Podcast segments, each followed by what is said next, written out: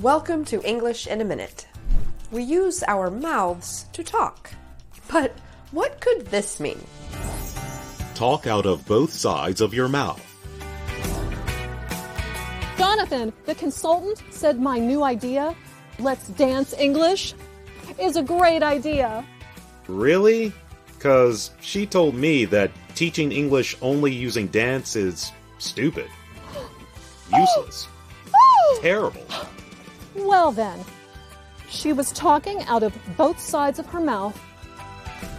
Talking out of both sides of your mouth means to give completely different opinions or advice for the same situation. Some people do this to be dishonest. Sometimes they just want to please everyone.